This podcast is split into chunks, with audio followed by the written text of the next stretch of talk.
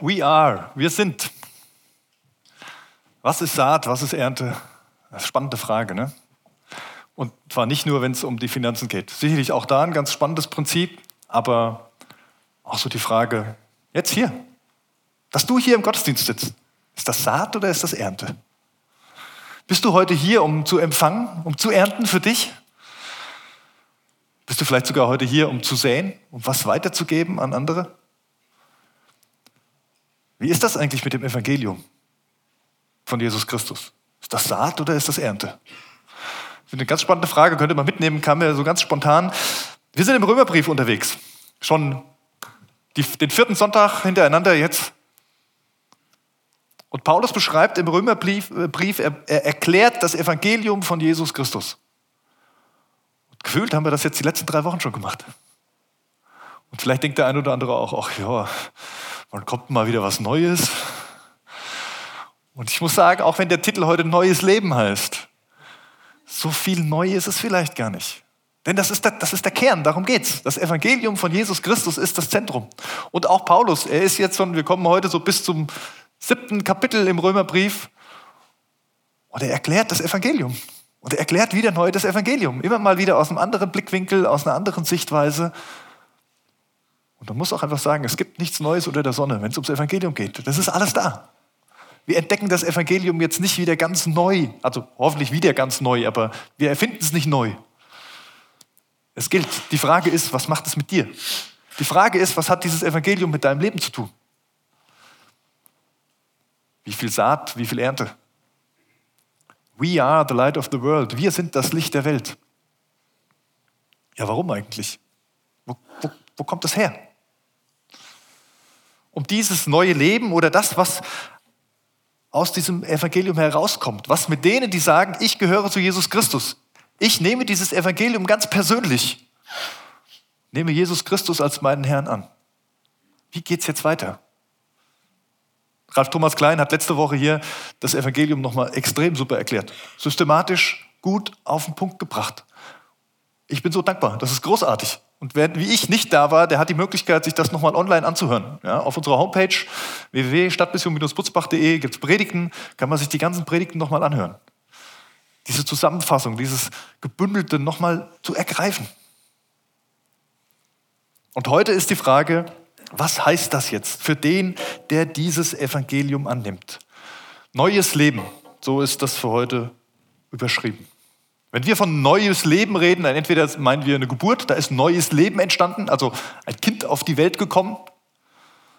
Vom Frühling sprechen wir auch manchmal, das ist neues Leben, da, da sprießt etwas neu, da kommt ja, die, die Blumen, die verwelkt waren, abgefallen, die haben wir abgeschnitten und die, die, kommen jetzt wieder neu raus. Die sprießen wieder neu, es grünt, es blüht wieder überall, neues Leben ist da, entsteht. Wenn wir in, in unserem menschlichen Kontext von, das ist wie ein neues Leben sprechen, dann geht es oft um äußere Umstände. Dann geht es darum, da hat vielleicht einer den Job gewechselt und es fühlt sich an wie ein ganz neues Leben. Da hat vielleicht jemand den Wohnort gewechselt, ist umgezogen in eine ganz andere Stadt, neues Umfeld. Manchmal hat man auch den Ehepartner gewechselt und es fühlt sich an wie ein neues Leben. Auch das ist in unserer Gesellschaft äh, heutzutage üblich. Die Frage ist, geht es bei neues Leben wirklich um diese äußeren Umstände oder geht es um was ganz anderes? Ich habe in meiner ersten Predigt zum Römerbrief Tim Keller zitiert, Pastor aus den USA, der sagt, das Evangelium ist das Besondere, Gott holt dich nicht nur aus der Todeszelle raus mit, seine, mit, mit, mit seiner Versöhnung, sondern er hängt dir auch noch das Bundesverdienstkreuz um den Hals. Sagen, das Evangelium ist, ist sogar mehr. Es ist nicht nur, dass Gott dich begnadigt, sondern er gibt dir auch noch Würde. Er stellt dich auch noch als sein Kind hin, mit einer besonderen Wertschätzung.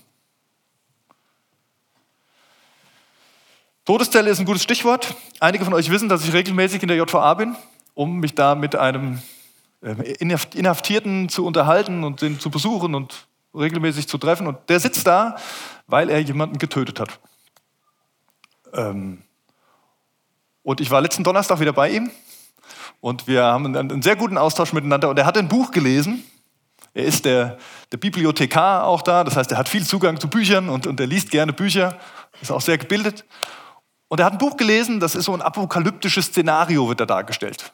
Ja, ist so ein, eine, ein Autor, der es jetzt ausgedacht hat, was wohl in 2070 hier bei uns in der Welt aussehen würde. Und wenn das so weitergeht, also eigentlich auf, auf Daten, die heute schon sind, mal das nach vorne gedacht, mal nach vorne gesponnen. Wie, wie sieht das denn aus, wenn das mit der Bevölkerung auf der Erde so weitergeht und der Umverteilung und wo überall Nahrung angebaut wird und wo nicht und wie alles abgeholzt wird? Und dieser Autor kommt zu dem Schluss, in 2070 haben wir viel zu wenig Essen für die ganzen Menschen. Was passiert dann? Und mein Freund aus, der, äh, aus dem Gefängnis, er fragte mich, was habt ihr Christen denn dazu zu sagen, wenn so ein Szenario eintrifft? Was sagt denn die Kirche dazu, wenn es zu so einem Punkt kommt? Weil am Schluss sagt er doch, wenn da drei Leute sind und das Essen, was da ist, reicht nur für eine Person, dann ist doch klar, was der Mensch macht, oder? Dann ist doch logisch, was passiert. Und dann ist es doch erstmal wurscht, egal, was du vorher für einen Glauben hattest oder nicht. Wenn es um deine Existenz geht, wenn du Hunger hast, dann willst du das Essen haben. Und im Bild gesprochen würde er sagen, da gehst du doch über Leichen, um das Essen zu kriegen. Oder? Und ich fand es eine sehr herausfordernde Frage. Deswegen stelle ich die euch mal. Was macht denn in solchen Situationen dann den Unterschied? Ich habe da lange mit ihm darüber gesprochen, es war ein sehr gutes Gespräch. Vielleicht komme ich nachher nochmal darauf zurück, wenn ich daran denke, was ich ihm geantwortet habe. Ansonsten lasse ich es einfach mal so stehen. Neues Leben. Was macht dieses neue Leben vom Evangelium her gesehen jetzt eigentlich aus? Ich habe euch einen Text mitgebracht, der ist ein bisschen, klingt ein bisschen nur rückwärts. Er ist schon ziemlich alt, aus dem 17. Jahrhundert. Ein Text von Blaise Pascal, der ähm, französische Mathematiker, Physiker, Schriftsteller, Philosoph, christlicher Philosoph, habt ihr vielleicht schon mal von gehört. Einer der schlauesten Menschen seiner Zeit, so wurde er zumindest gehandelt. Sehr intellektuell. Und er ist dem Evangelium begegnet irgendwann.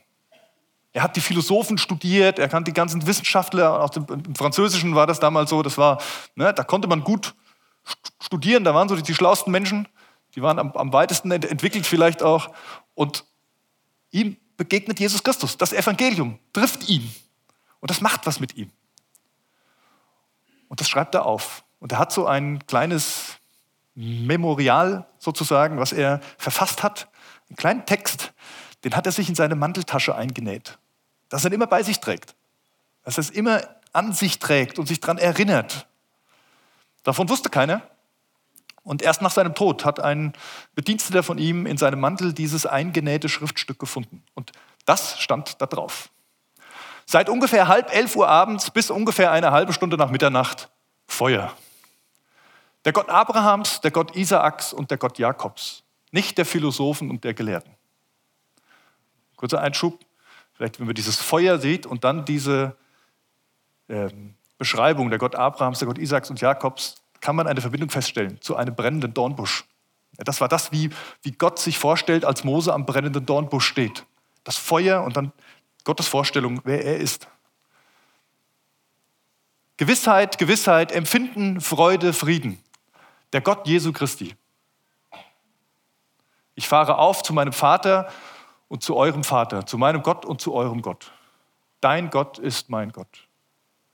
Vergessen der Welt und aller Dinge, nur Gottes nicht.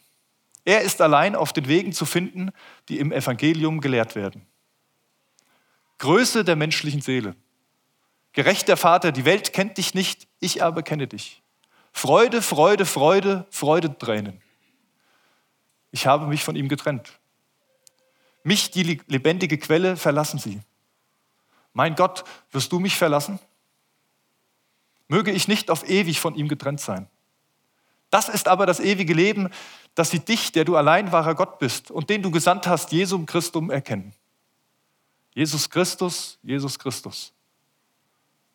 Ich habe mich von ihm getrennt.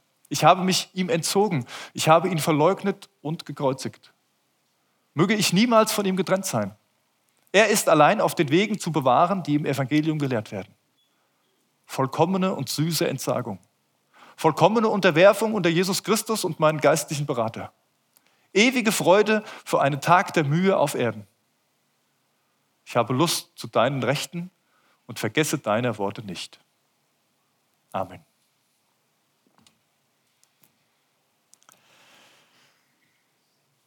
ich sage schon, ein bisschen wirr, ne? Man hat so das Gefühl, was ist denn mit diesem Pascal los?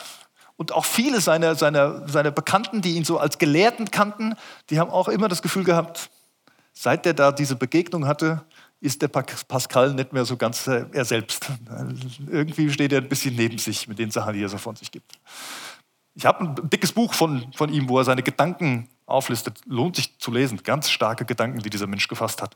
Und ich glaube, er hat sehr viel begriffen, was uns jetzt ein bisschen wir sich anhört. Ich habe diesen Text ausgewählt, weil er ganz gut zu dem Abschnitt aus dem Römerbrief passt, um den es uns heute geht. Und das ist der Abschnitt, wir haben einige Bibeltexte, aber ihr schafft das. Das ist der Abschnitt, wie Paulus ihn beendet. Ja, jetzt sind wir in Römer 7, 22 bis 25. Das ist der Ende des Abschnitts, um den es mir heute geht. Und so endet dieser. Ich liebe Gottes Gesetz von ganzem Herzen. Doch in mir wirkt ein anderes Gesetz, das gegen meine Vernunft kennt. Dieses Gesetz gewinnt die Oberhand und macht mich zum Sklaven der Sünde, die immer noch in mir ist. Was bin ich doch für ein elender Mensch? Wer wird mich von diesem Leben befreien, das von der Sünde beherrscht wird? Gott sei Dank, Jesus Christus, unser Herr. Fest steht, meiner Vernunft nach möchte ich dem Gesetz Gottes gehorchen, aber meiner menschlichen Natur nach bin ich ein Sklave der Sünde.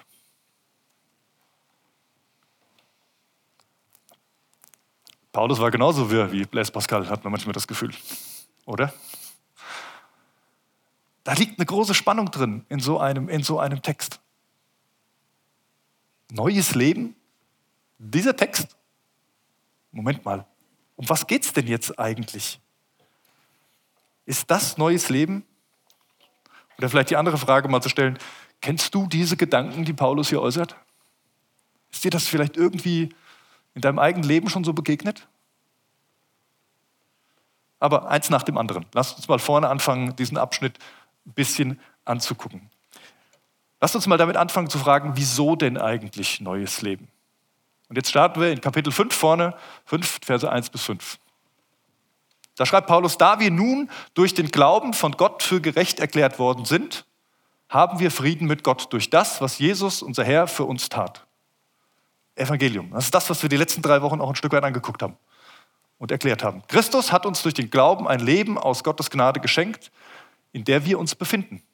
Und wir sehen voller Freude die Herrlichkeit, wir sehen voller Freude der Herrlichkeit Gottes entgegen. Wir freuen uns auch dann, wenn uns Sorgen und Probleme bedrängen, denn wir wissen, dass wir dadurch lernen, geduldig zu werden. Geduld aber macht uns innerlich stark und das wiederum macht uns zuversichtlich in der Hoffnung auf die Erlösung. Und in dieser Hoffnung werden wir nicht enttäuscht werden. Denn wir wissen, wie sehr Gott uns liebt, weil er uns den Heiligen Geist geschenkt hat, der unsere Herzen mit seiner Liebe erfüllt. Neues Leben, wie Paulus es beschreibt, hat eben nicht so wahnsinnig viel mit den äußeren Umständen zu tun, wie das bei uns in unserem Leben manchmal so ist oder gesehen wird. Es ist ein innerer Friede, ein Frieden, wir haben Frieden mit Gott durch das, was Jesus für uns getan hat. Ein innerer Friede, der uns geschenkt wird. Eine Freude, die daraus entsteht. Eine Hoffnung, die daraus entsteht. Und Liebe, die daraus entsteht. Das ist das neue Leben. Das ist das, was Paulus schreibt, das ist das neue Leben. Dass ihr das in eurem Inneren geschenkt bekommt. Mal ein kleines Bild mitgebracht. So ungefähr hat das mal irgendwie versucht, jemand darzustellen. Du kommst mit so einer Dreckspur. Ja, diese Dreckspur, das soll diese Trennung von Gott erklären oder, oder aufzeigen. Ja, dieses, diese Sünde, wie es so schön heißt. Dieses Getrenntsein, dieses Dreckigsein und nicht zu Gott kommen können. Und dann aber gereinigt bei Jesus Christus. Er holt uns raus aus diesem Dreck. Er schenkt uns dieses neue Leben. Christus hat uns versöhnt. Aber was ist jetzt neu?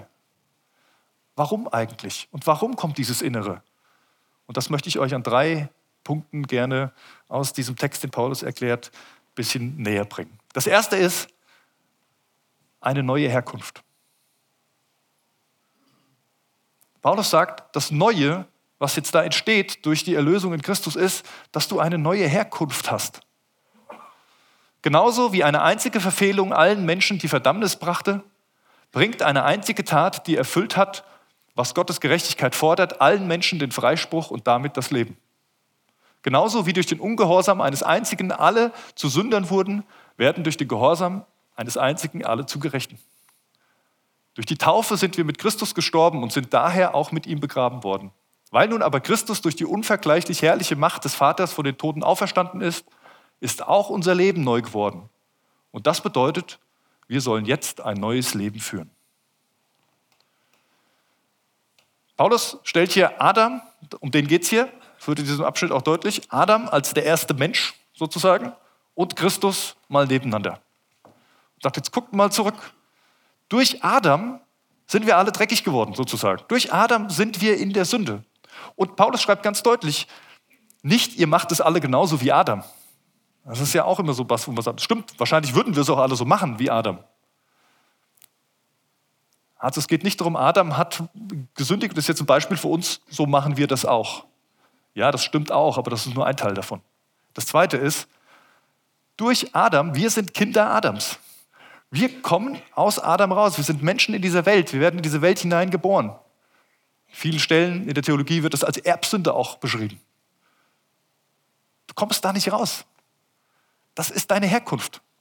Du kommst aus der Sünde raus und du wirst da hineingeboren und du hast keine Chance, es zu verändern, ganz egal, was du tust. Du bist da drin. Das ist deine Herkunft. Wie durch die Sünde des einen alle, na, wie sagt er, alle, allen Menschen die Verdammnis brachte. Genauso auch bei Christus. Christus ist jetzt das Gegenüber und sagte, und wenn du zu Christus gehörst, dann bist du gestorben dann ist das Alte, das Menschsein, was aus Adam herauskommt, begraben, tot. Und du bist mit Christus auferstanden. Neues Leben, neue Herkunft. Du bist jetzt nicht mehr aus Adam, sondern du bist dann aus Christus. Ich kann mir gut vorstellen, dass dieser Vergleich in der damaligen Zeit noch deutlich mehr Aha-Effekt hervorbrachte als bei uns heute. Weil eine Herkunft zur damaligen Zeit einfach nochmal einen ganz anderen Stellenwert hatte. Bei uns ist zwar auch, man guckt, ne, die Herkunft und sagt, sag mir, wo du herkommst, dann weiß ich, wer du bist. Gute Frage, ob das wirklich so ist. Wir, wir versuchen in unserer Gesellschaft alles zu tun, damit dieser Spruch nicht stimmt. Und das ist auch gut so, glaube ich. Weil man natürlich niemandem einen Stempel geben will und sagen, ah, das ist oft genug passiert in unserer Mensch Menschheitsgeschichte. Und trotzdem zur damaligen Zeit in, in, in Rom war es einfach noch klar. Du bist in einer Familie groß geworden und den Stand, den diese Familie hatte, den hattest du erstmal auch. Wenn du in einer Sklavenfamilie warst, dann warst du in einer Sklavenfamilie. Dann warst du nicht adlig. Und genau das ist dieses Bild, was Paulus hier aufbringt. Und genau so ist es bei uns auch. Entweder kommst du aus Adam, dann hast du Sünde, dann lebst du auf die Verdammnis zu, oder du kommst aus Christus. Dann hast du Gerechtigkeit und dann lebst du auf das ewige Leben zu. Das ist neues Leben. Die Frage deiner Herkunft. Hab's hier nochmal, dieser Zeichner hat das versucht nochmal darzustellen, zu sagen, was hier beschrieben wird in diesem Evangelium, in diesem Abschnitt, da geht es um Wahrheit. Es geht um eine Wahrheit darüber, wer du wirklich bist und darüber, was du nicht bist. Und Paulus sagt, vorher warst du wie Adam Sünde. Und jetzt, wenn du Christus in deinem Leben hast, dann bist du das nicht mehr. Dann bist du nicht mehr Sünde, sondern dann bist du wirklich Gottes gerechtes und geliebtes Kind. Aufgrund deiner Herkunft. Aufgrund dessen, was Christus getan hat. Nicht aufgrund dessen, was du tust.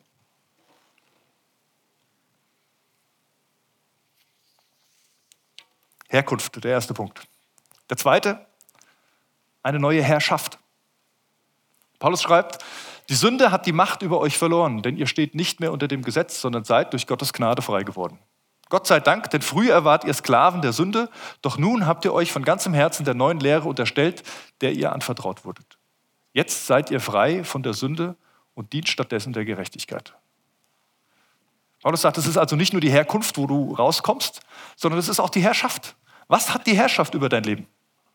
Und auch hier, sagt Paulus, ist eigentlich keine Frage, die du frei entscheiden kannst.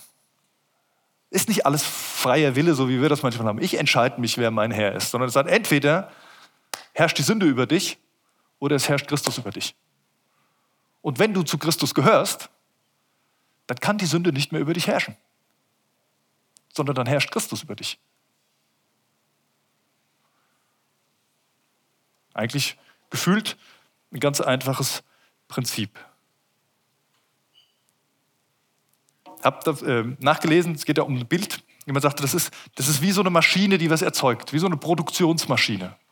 Und wenn diese Maschine läuft und das Ergebnis ist immer fehlerhaft, das, was hinten rauskommt, ist immer Mist, Quatsch, schlecht, dann ist es sehr wahrscheinlich, dass die Maschine ein Problem hat. Dann ist es sehr wahrscheinlich, dass es nicht dann um das Ergebnis geht, das ist immer schwierig, sondern dass die grundsätzlich die Maschine ein Problem hat. Und, und genauso ist es hier. Die Frage nach der Herrschaft, die Frage, wer hier eigentlich produziert, das ist das Problem und nicht unbedingt das, was ich tue, was da hinten rauskommt. Ich habe auch nochmal so eine schöne Zeichnung mitgebracht, die das verdeutlichen soll. Der Zeichner sagt, vorher wart ihr in diesem dunklen Part, in diesem dunklen Bereich. Ihr wart unter der Herrschaft der Sünde. Und da kamt ihr auch nicht raus.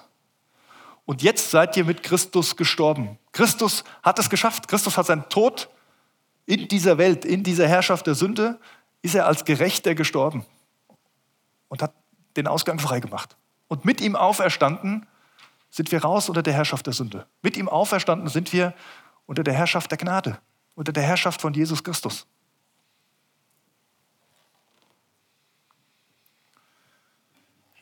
Herkunft, Herrschaft und das Dritte, Hoffnung. Eine neue Hoffnung. Ewigkeit. Hoffnung auf Ewigkeit. Das kam in dem ersten Text, den wir gelesen haben, vor. Erinnert ihr euch noch? Wir haben eine Hoffnung auf die Erlösung, dass Christus uns erlöst und wir in Ewigkeit in seiner Herrlichkeit leben. Diese Hoffnung, die ist neu. Jetzt lesen wir den Text und vielleicht fragt ihr euch dann auch, hä, wie passt denn das jetzt? Paulus schreibt, ich begreife mich selbst nicht, denn ich möchte von ganzem Herzen tun, was gut ist und tue es doch nicht. Stattdessen tue ich das, was ich eigentlich hasse. Aber ich kann mir selbst nicht helfen, weil die Sünde in mir mich zum Bösen verleitet. Ich weiß, dass ich durch und durch verdorben bin, soweit es meine menschliche Natur betrifft. Denn immer wieder nehme ich mir das Gute vor, aber es gelingt mir nicht, es zu verwirklichen. Wenn ich Gutes tun will, tue ich es nicht. Und wenn ich versuche, das Böse zu vermeiden, tue ich es doch. Aber wenn ich tue, was ich nicht will, dann tue, ich, dann tue nicht ich es, sondern die Sünde in mir. Spannender Text, ne? Man denkt, hä? So ein Text, den habt ihr vielleicht schon mal irgendwo gelesen. Wenn ihr öfter Bibel lest, dann seid ihr vielleicht an dem Text schon mal hängen geblieben. Und das wird immer mal zitiert, wo Paulus sagt, ich will das Gute, aber ich kann es nicht. Ich tue es dann doch immer das, das Böse. Und denkt man, Paulus? Der Paulus, von dem wir da sonst lesen und hören, was ist das denn? Jeder fragt sich, was, was macht er denn da bloß? Was hat er denn da für eine Sucht vielleicht, äh, die da bei ihm dranhängt, dass er da nicht loskommt davon? Das ist völlig egal. Weil das, was Paulus hier beschreibt, ist ein Prinzip. Es ist seine Theologie, die da rauskommt. Und es geht ganz, ganz besonders um diesen letzten Satz. Aber wenn ich tue, was ich nicht will, dann tue nicht ich es, sondern die Sünde in mir. Paulus unterscheidet hier zwischen ich und die Sünde in mir. Er sagt nicht, das ist eins. Paulus sagt ganz deutlich, die Sünde in mir, das bin nicht ich. Das ist was anderes.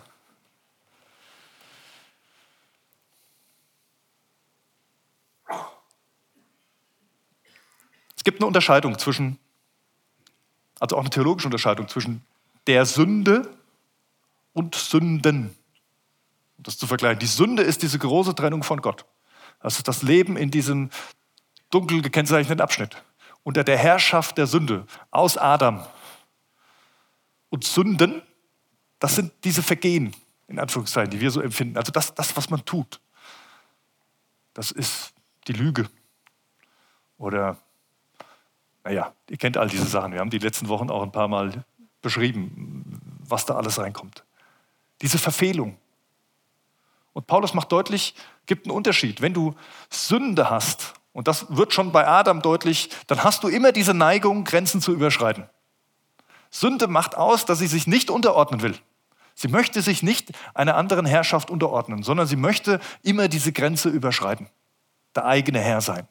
Daraus folgen dann natürlich auch Taten. Aber das ist der eigentliche Ursprung. Und Paulus meint, wenn, wenn du nicht unter der Sünde lebst, wenn du nicht aus ihr herkommst, wenn du nicht unter ihrer Herrschaft stehst, dann hat sich bei dir was verändert. Dann ist da was anders. Und dann tust du trotzdem immer noch Taten, die man so, die einer Sünde zuschreiben könnte oder die danach aussehen und, und ähm, die nicht gut sind und die man auch nicht tun sollte. Aber du spürst das in dir. Und Paulus sagt, ich hasse es. Ich hasse es, dass ich immer wieder dahin falle. Es macht mich kaputt. Ich fühle mich so schlecht, dass ich es nicht auf die Reihe kriege, so zu leben, wie Gott es will. Und Paulus sagt, und genau daran merkst du den Unterschied. Daran merkst du den Unterschied.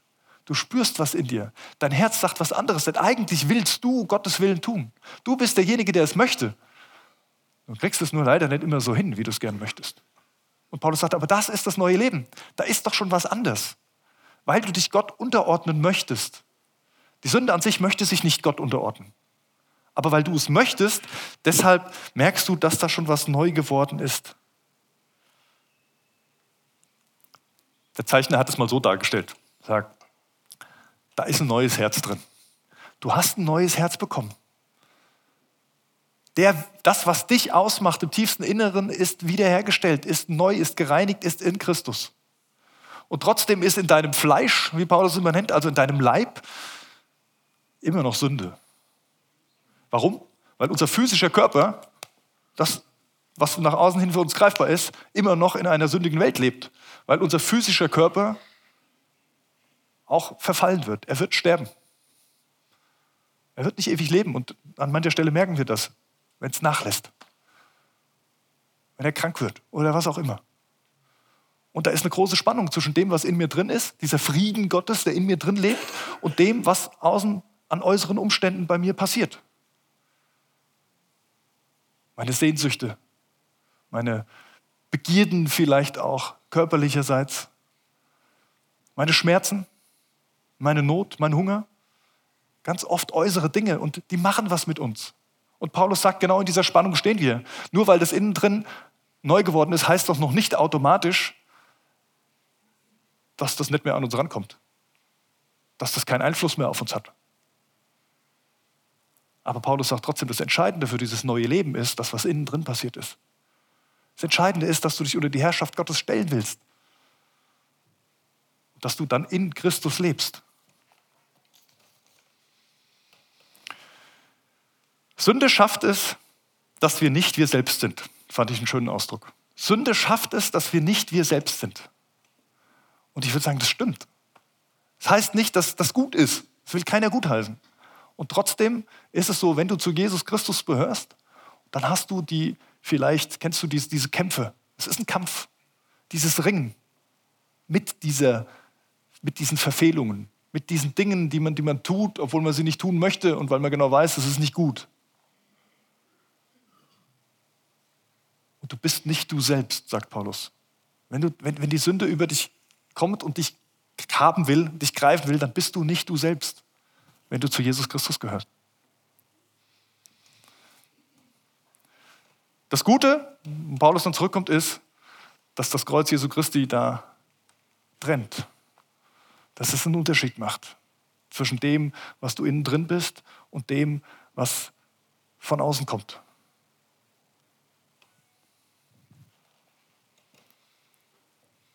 Wenn es dein Wunsch ist, Gottes Willen zu tun und du es hast, wenn du sündigst, dann ist da etwas verändert dann ist deine Identität nicht der Sünde, denn sonst kannst du es nicht wollen. Es ist die Spannung. Ich will und oftmals tue ich was anderes. Und trotzdem ist es Hoffnung. Denn je mehr ich in dieser Identität lebe, je mehr ich mir dessen bewusst bin, wer ich bin, desto mehr wird auch mein Tun geheiligt, wie die Bibel sagt. Desto mehr kann ich mein Tun dem anpassen. Jesus spricht im Bild des Baumes mal. Ja? Ein Baum, der böse ist, der schlecht ist, der kann keine gute Frucht hervorbringen. So, so, so ist es einfach. Aber ein guter Baum, der kann gute Frucht hervorbringen. Und manchmal braucht es Zeit zum Reifen. Und ich glaube, das ist auch unsere Aufgabe hier, wenn wir hier leben. Wir dürfen daran reifen. Wir dürfen daran wachsen. Und das ist das Thema, was uns nächste Woche in der Predigt beschäftigen wird. Müssen wir jetzt sagen, gut, das ist jetzt so. Paulus, okay, ich habe es verstanden. Muss ich jetzt mich damit abfinden? Und dann gehe ich in so, es gab da schon mal so griechische Philosophenrichtungen und wie auch immer, da kenne ich mich nicht so aus, das kann der Ralf Thomas besser erklären, aber die, die haben sich dann halt komplett dem entzogen. Allem Weltlichen, allem Leiblichen entsagen. Ja? In den fernöstlichen Religionen haben wir das auch. Ne? Setze ich mich hin und mache Yoga und verlasse meinen Körper geistlich oder was auch immer, dann kann ich dieser Sünde fliehen. Jo, kannst du machen. Ich habe trotzdem den Eindruck, das ist nicht das, was Gott von uns will. Sondern er will, dass wir mit dieser Spannung umgehen. Dass wir es lernen, für uns mit dieser Spannung umzugehen. Und dass wir vielleicht nicht nur ernten, sondern da auch säen darin. Dass wir anderen helfen, die auch diese Spannung finden, auf den Weg zu kommen. Das Evangelium zu ergreifen, Christus zu begegnen. Viel Inhalt, viel Theorie. Ich habe euch noch ein anschauliches Beispiel mitgebracht, was es vielleicht noch mal ein bisschen, vielleicht dem einen oder anderen noch mal ein bisschen hilft. Als Gott den Menschen schuf, war alles sehr gut. Setzt den Menschen in den Garten und das Außenrum, das Umfeld, also die Schöpfung, Körper, unser Leben, war rein, war nicht voller Sünde. Das war gut, das war sehr gut, das war von Gott gemacht, sauber. Jetzt kommt es aber zu dieser Situation, dass Adam als Vertreter der Menschheit als erster etwas entdeckt in ihm drin, nämlich dieser Wunsch, selbst Gott zu sein.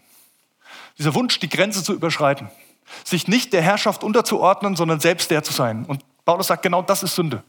Genau das ist der Punkt.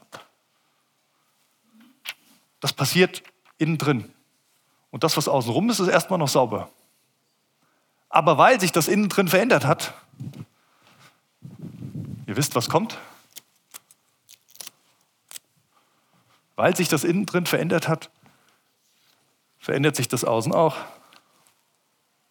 So hängt eine. So.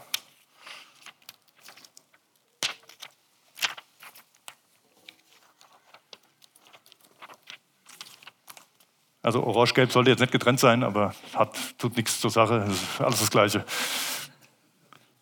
Und auf einmal ist das draußen auch schmutzig. Und auf einmal ist das, es, es ist da. Und das macht was. Und jeder, der hineinkommt in dieses Ding, der hineingeboren wird, der hat das Problem dann auch. Das ist einfach da. Und das kriegst du nicht wieder los. Und jetzt kommt Christus. Jetzt kommt Christus und versöhnt uns mit Gott und tut etwas. Er reinigt uns. Wie? Dass er hier außen anfängt, das alles wegzumachen? Nee. Da. Wenn du in Christus bist, ist das weg. Das ist sauber. Und trotzdem hast du den Kittel noch an, der total versifft ist. Trotzdem stehst du noch mitten in dieser Welt, die von der Sünde durchdrängt ist. Und genau das beschreibt Paulus an dieser Stelle. Er sagt, ich bin anders, es ist da, aber ich lebe hier noch. Und ich bin immer noch Mensch. Und ich komme hier auch nicht einfach so raus. Und nächste Woche geht es darum, um die Frage, ich. Und ich kann mich erinnern, in der, Schulzeit, war vor allen Dingen im Deutschunterricht, erste Stunde, montags morgens. Und ich habe wirklich ernsthaft gebetet, Herr, komm bald.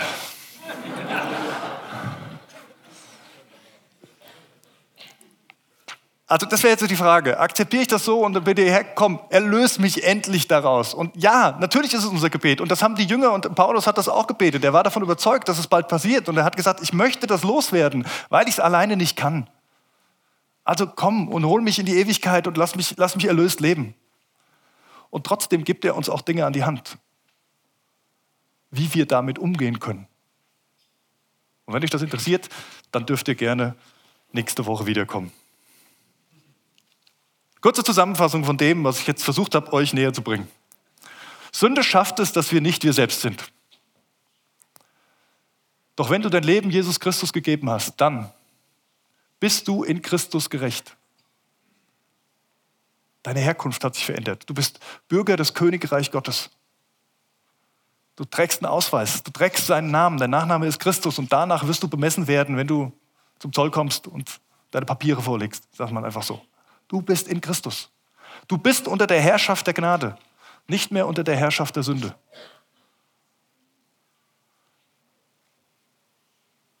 Und du bist gereinigt in Ewigkeit.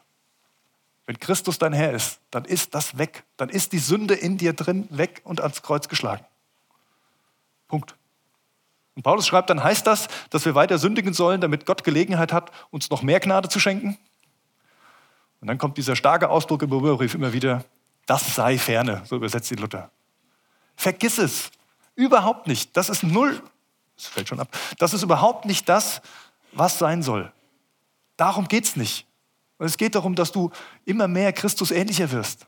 Dass du in diesem Leben hier versuchst, weiß nicht, ob man es versuchen kann, oder dich, dich darauf einlässt, dass Christus dich mehr und mehr in den verwandeln kann, der es auch schafft, die Dinge abzunehmen.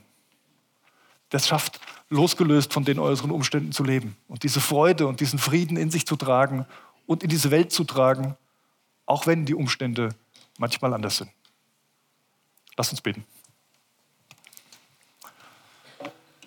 Jesus Christus, ich danke dir, dass du unser Erlöser bist. Ich danke dir, für dieses Evangelium von dir. Du bist unser Herr.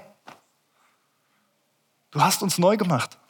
Du hast alles getragen, was uns von dir trennt, was uns von Gott trennt. Du hast es ans Kreuz getragen.